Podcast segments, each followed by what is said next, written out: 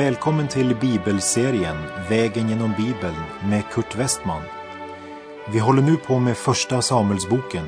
Slå gärna upp din bibel och följ med. Programmet är producerat av Norea Radio.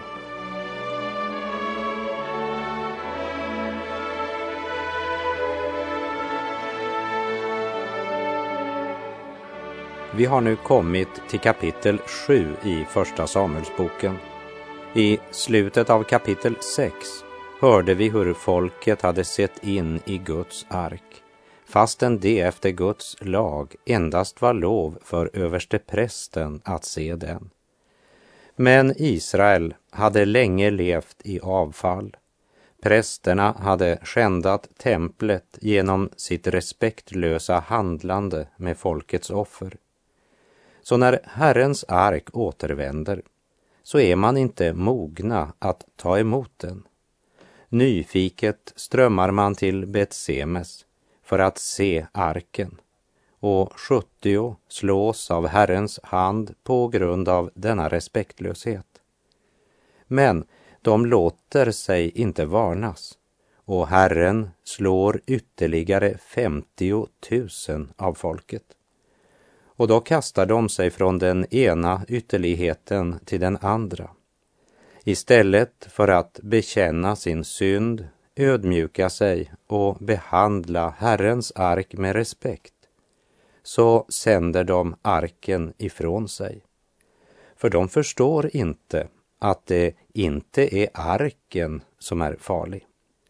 Men det ödeläggande ligger i deras respektlöshet inför den Gud som så klart har sagt att ingen annan än överste prästen ska se arken. Och Gud låter inte jäcka sig. Men i nyfikenhet så strömmar man till för att få se. Och när först 70 blir slagna och därefter 50 000 så får de panik. Och istället för att låta Guds tuktan driva dem till omvändelse så blir de vidskepliga och önskar sända ifrån sig arken. De sänder bud till Kirjat Jearim och säger kom ni och hämta arken. Med andra ord, Israel är inte redo att motta Guds ark. De är inte beredda att bekänna sina synder och vända om till Herren. Och i hela 20 år var de tvungna att leva i nöd och svårigheter, där de nog suckade till Gud, men lika väl inte ännu var redo att skaffa bort de främmande avgudarna, böja sig för Gud och söka honom av hela sitt hjärta. För det är inte arken som är det viktiga, men Gud. De ska inte fästa sitt hjärta till ett sakrament eller en yttre ting, men till den levande Gud.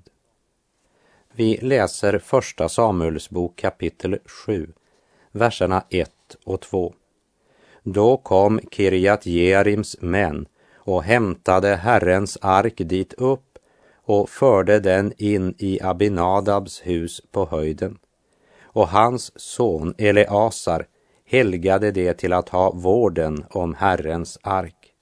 Och från den dag då arken fick sin plats i Kirjat Jearim förflöt en lång tid, tjugo år förgick och hela Israels hus suckade nu efter Herren. Efter 20 års nöd hade de äntligen kommit till den punkten då de sökte Gud. Och vi upplever också i vår tid ett förnyat intresse för livets stora frågor och för Guds ord. Och det gläder mig eftersom det är min fasta övertygelse att Guds folk måste återvända till Bibeln som grundläggande auktoritet och livsnorm. Ordet är ledstjärnan. Jag tror att alla Bibelns 66 böcker är inspirerade av Gud. från första Mosebok till Uppenbarelseboken är Guds ord. Och vi måste återvända till dess grundläggande undervisning. Genom flera år har det varit ett ökande intresse för Bibeln. Men det går otroligt sakta. Hur lång tid ska det ta innan vi som nation och folk återvänder till ordet? Jag är klar över att majoriteten aldrig kommer att välja den smala vägen, där Jesus kallar oss att ta upp vårt kors och följa honom. Men den som bekänner sig höra till Guds folk måste leva i och av ordet och ha Guds ord som den absoluta norm och grund. Folk börjar naturligt nog tröttna på politikerna som ger löften och sedan nya löften utan att hålla dem, fast de avgivit så stora och många löften. Det är bara ett fel med alla dessa stora löften. De fungerar inte och vår nation är i kris.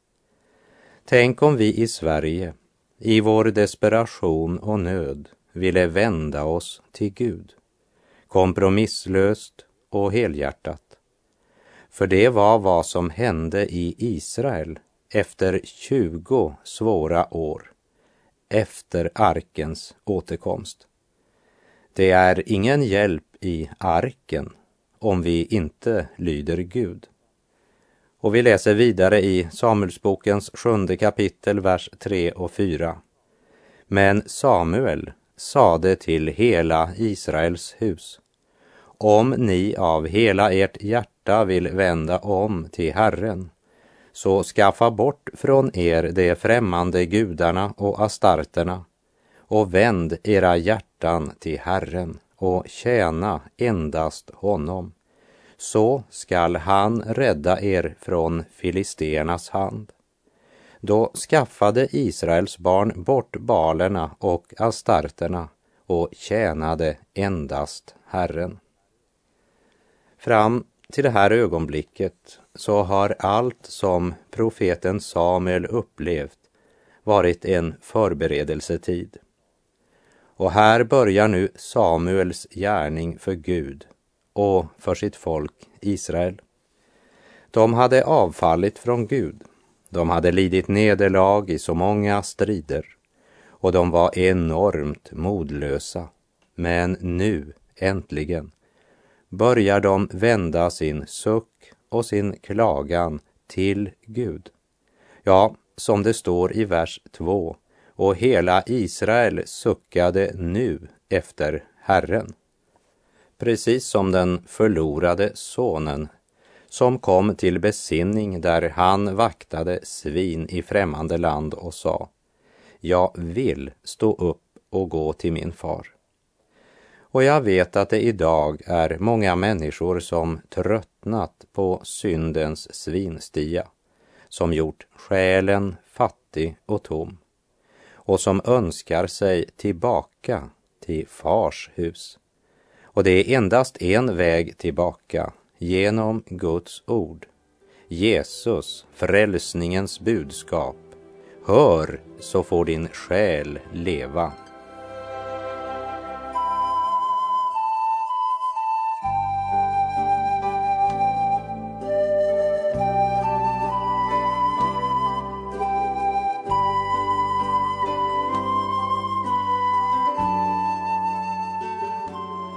Nationen Israel är i nöd, stor och djup nöd. Och det är endast en väg ut ur deras nöd, nämligen att de av hela sitt hjärta vänder om till Herren och skaffar bort de främmande gudarna. Samuels budskap ljuder till Israels folk och de förnimmer att det är mer än teori. Det är en vind ifrån evighetens värld som nu blåser genom profeten som Gud har upprest. Och så är frågan, ska folket i tro hissa sina segel? Gud sänder sin vind, men det är människans ansvar att hissa segel, det vill säga ta vara på besökelsetiden. Ska Israel ge akt på Samuels budskap? Eller eh, ska besökelsetiden och möjligheten gå dem förbi än en gång? Eller ska de lyssna till profetrösten och församla sig? Vi läser Första Samuels bok kapitel 7, vers 5 och 6. Och Samuel sade, församla hela Israel i Mispa, så vill jag där be till Herren för er. Då församlade de sig i Mispa och öste upp vatten och göt ut det inför Herren och fastade den dagen. Och de sade där, vi har syndat mot Herren. Och Samuel skipade rätt bland Israels barn i Mispa. Här eh, ser vi hur man vänder sig bort från de falska gudarna och vänder sitt hjärta till den ende sanne Gud. Samuel ber för dem och de bekänner sina synder. Och någon annan väg till Gud finns inte. Det människorna idag behöver är att gå till Gud och bekänna sina synder. Människan måste få se sig själv i ljuset från Guds eget ord och se att alla har syndat och gått miste om härligheten från Gud, som det står i Romarbrevets tredje kapitel. Och den själ som gör det kan vara fullt viss och säker på att Jesu Kristi, Guds sons blod, renar honom eller henne ifrån alla synder. Det är egentligen tragiskt att tänka på att Israel var tvungna att sjunka så djupt och att de väntade i hela 20 år efter att arken återvänt innan de helhjärtat sökte Gud. Men nu har de vänt om. Vi läser vers 7 och 8. Men när filisteerna hörde att Israels barn hade församlat sig i Mispa drog filisteernas hövding dit upp mot Israel. Då Israels barn hörde detta blev de förskräckta för filisteerna och Israels barn sade till Samuel Upphör inte att ropa för oss till Herren, vår Gud, att han må rädda oss från filisteernas hand. När eh, Israel vänder om och samlas i Guds namn, då vaknar filisteerna till liv. Satan och världen fruktar inte för bekännare som lever i gråzonen, utan Guds fruktan, i ständiga kompromisser. Men ett liv i Guds fruktan och en klar bekännelse väcker fiendens hat och så angriper han. Men filisterna kommer att få erfara att det är ett nytt Israel man nu kommer att möta i striden. För nu är det inte världsliga präster som Hofni och Pinehas som tjänstgör i templet och föraktar den helige Gud. Nu är det Guds profet Samuel folket lyssnar till. De har förkastat sina avgudar och haft ett radikalt möte med Gud. Deras synder är bekända och borttagna. Och de söker inte längre hjälp i yttre ting som arken. Nu söker de hjälp hos den levande, allsmäktige Gud. Och på folkets begäran går Samuel i fasta och förbön för folket. Och vi läser verserna 9 till och med 11. Då tog Samuel ett dilam och offrade det som ett helt brännoffer åt Herren. Och Samuel ropade till Herren för Israel och Herren bönhörde honom. Medan Samuel offrade brännoffret ryckte nämligen filisterna fram till strid mot Israel. Men Herren lät ett starkt åskväder dundra över filisterna den dagen och förvirrade dem så att de blev slagna av Israel. Och Israels män drog ut från Mispa och förföljde filisteerna och nedgjorde dem, medan de förföljde dem ända till trakten nedanför Bet-Kar. Gud gav Israel seger och det är den första seger Israel har haft på många år. Och folket inser att det var Gud som handlade i denna situation. Och därmed får de också stadfäst att Gud är trofast och deras ansvar är att vända om till Gud, be och tro. Och Samuels starka ord om nödvändigheten av en helhjärtad omvändelse blev också bekräftade i denna strid. Vi läser vers 12. Då tog Samuel en sten och reste den mellan Mispa och Sen och gav den namnet Eben Haeser och han sade In till nu har Herren hjälpt oss. Eben Haeser eller Eben Eser betyder hjälpens sten eller hjälpstenen. Så Samuel ger också offentligt äran till Gud genom att uttala de ord som senare upprepats släkt efter släkt. Hit intill Herren har hjälpt oss så väl, intill idag, till idag. Ebenezer var en minnessten som blickade tillbaka och påminde om Herrens trofasthet. Ebenezer var också en sten av erkännande, en sten för nuet, det närvarande ögonblicket. Och det var en uppenbarelsens sten som vittnade om Herrens hjälp i framtiden. Han har hjälpt oss till detta ögonblick och hans trofasthet är evig. Samuel reste en sten som hjälpte folket att se tillbaka med tacksamhet, glädje och trösta sig i nuet och se framtiden an med gudomlig förväntan.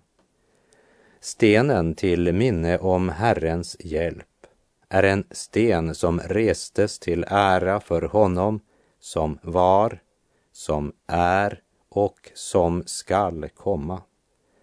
Romarbrevet 8, vers 28 säger vi vet att Gud på allt sätt hjälper dem som älskar honom att nå det goda, dem som han har kallat efter sin plan. Eller som det står i en annan översättning, för dem som älskar Gud samverkar allt till det bästa. Vi läser också Romarbrevet 8, vers 31 och 32. Vad innebär nu detta? Om Gud är för oss, vem kan då vara mot oss? Han som inte skonade sin egen son utan utelämnade honom för att hjälpa oss alla. Varför skall han inte skänka oss allt med honom? Och vi fortsätter i Första Samuelsboken 7, verserna 13 till och med 17. Så blev filisterna kuvade och kom inte mer in i Israels land. Och Herrens hand var emot filisterna så länge Samuel levde. Och de städer som filisterna hade tagit från Israel kom tillbaka till Israel allesammans, från Ekron ända till Gat och det tillhörande området tog Israel också tillbaka från filisterna och mellan Israel och amoreerna blev det fred. och Samuel var domare i Israel så länge han levde. Varje år färdades han omkring till Betel, Gilgal och Mispa och han skipade rätt i Israel på alla dessa platser. Sedan brukade han vända tillbaka till Rama, ty där var hans hem och där skipade han annars rätt i Israel. Där byggde han också ett altare åt Herren. Där Samuel är, där blir det byggd ett altare för Israels Gud.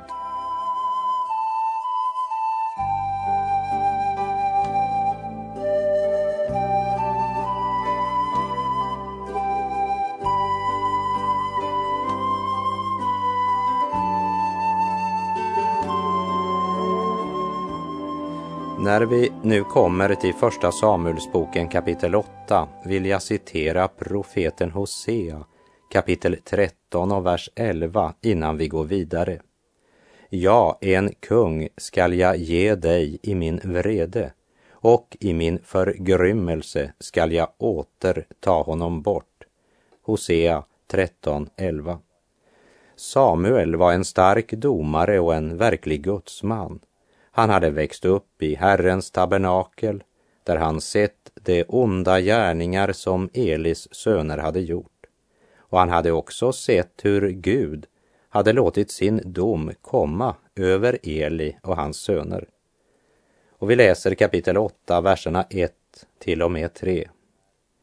Men när Samuel blev gammal satte han sina söner till domare över Israel Hans förstfödde son hette Joel och hans andre son Abia. De hade sitt domarsäte i Berseba, men hans söner vandrade inte på hans väg, utan vek av från den och sökte orätt vinning. De tog mutor och förvrängde lagen.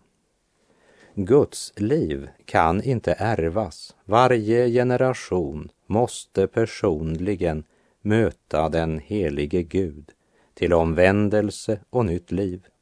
Och låt oss lägga märke till att det ingenstans står att Gud kallade Samuel att sätta sina söner till domare över Israel. Han gör faktiskt samma misstag som prästen Eli hade gjort. Vers 4 och 5. Då församlade sig alla de äldste i Israel och kom till Samuel i Rama, och det sade till honom, du är ju nu gammal och dina söner vandrar inte på dina vägar. Så sätt nu en kung över oss till att skipa rätt bland oss, så som alla andra folk har. Men folkets olycka är att de är så påverkade av de hedniska nationerna runt omkring som hade kungar.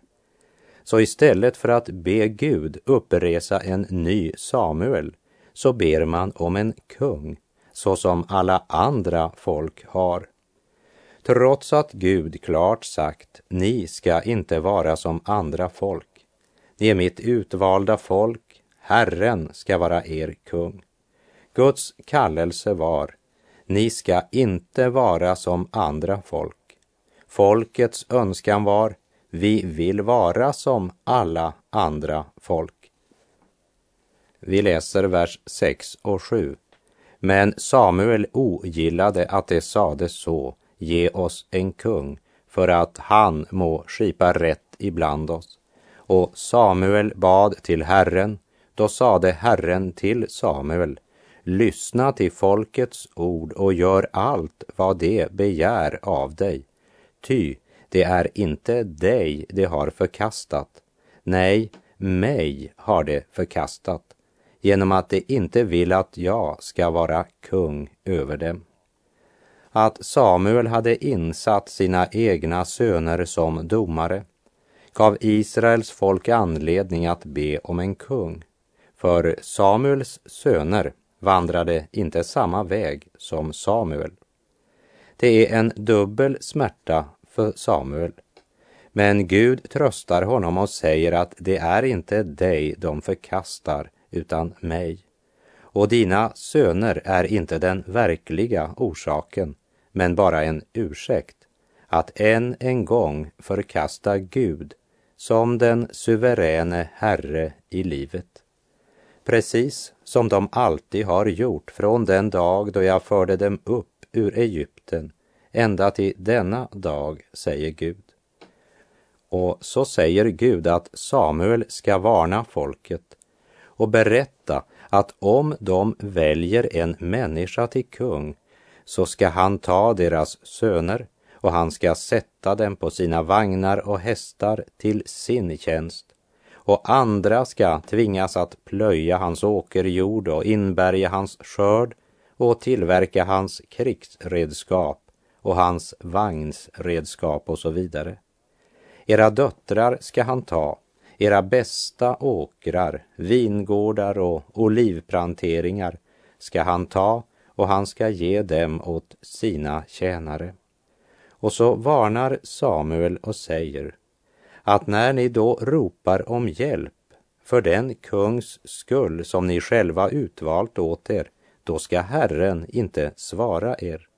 Och vi läser verserna 19 till och med 22. Men folket ville inte lyssna till Samuels ord utan sade, nej, en kung måste vi ha över oss. Vi vill bli lika alla andra folk. Vi vill ha en kung som skipar rätt bland oss och som drar ut i spetsen för oss till att föra våra krig. Då nu Samuel hörde allt detta som folket sade framförde han det till Herren. Men Herren sade till Samuel, lyssna till deras ord och sätt en kung över dem. Då sade Samuel till Israels män, gå hem var och en till sin stad. Folket hade fått klar besked. Den dag kan komma då de ska ropa till Gud för att bli befriade från den kung de önskat sig. Men då ska Gud inte svara dem. Men folket kräver att få sin egen vilja och Gud låter dem få sin vilja. Men det som var sant i Mose dagar är fortfarande sant. Saltaren 106, vers 14 och 15 säger Det greps av lystnad i öknen och frestade Gud i ödemarken. Då gav han dem vad de begärde, men sände tärande sjukdom över dem. Gud låter dem få sin vilja, men det kommer inte att bli till deras fördel och välsignelse som vi ska se. Gud vill fortfarande tala till sitt folk genom profeten. Som vi ska se så talar inte Gud direkt med kungen, men fortfarande genom profeten som bär fram Guds ord till kungen. Och kungen kan ta emot eller förkasta budskapet som han själv vill, vilket kan bli ödesdigert för folket. Efter all nöd de upplevt vill de än en gång gå sin egen väg. Må du och jag få nåd att lära av deras misstag och av hjärtat bedja. O håll mig, Herre, i din hand och stärk min tro den svaga. Blott du mig för till livets land, du gärna må mig aga. Om så behövs, giv kors och nöd, men styrk mig med ditt blod, din död, och tryck mig till ditt hjärta. Och med det är tiden ute för den här gången. Herren vare med dig. Må hans välsignelse vila över dig. Gud är god.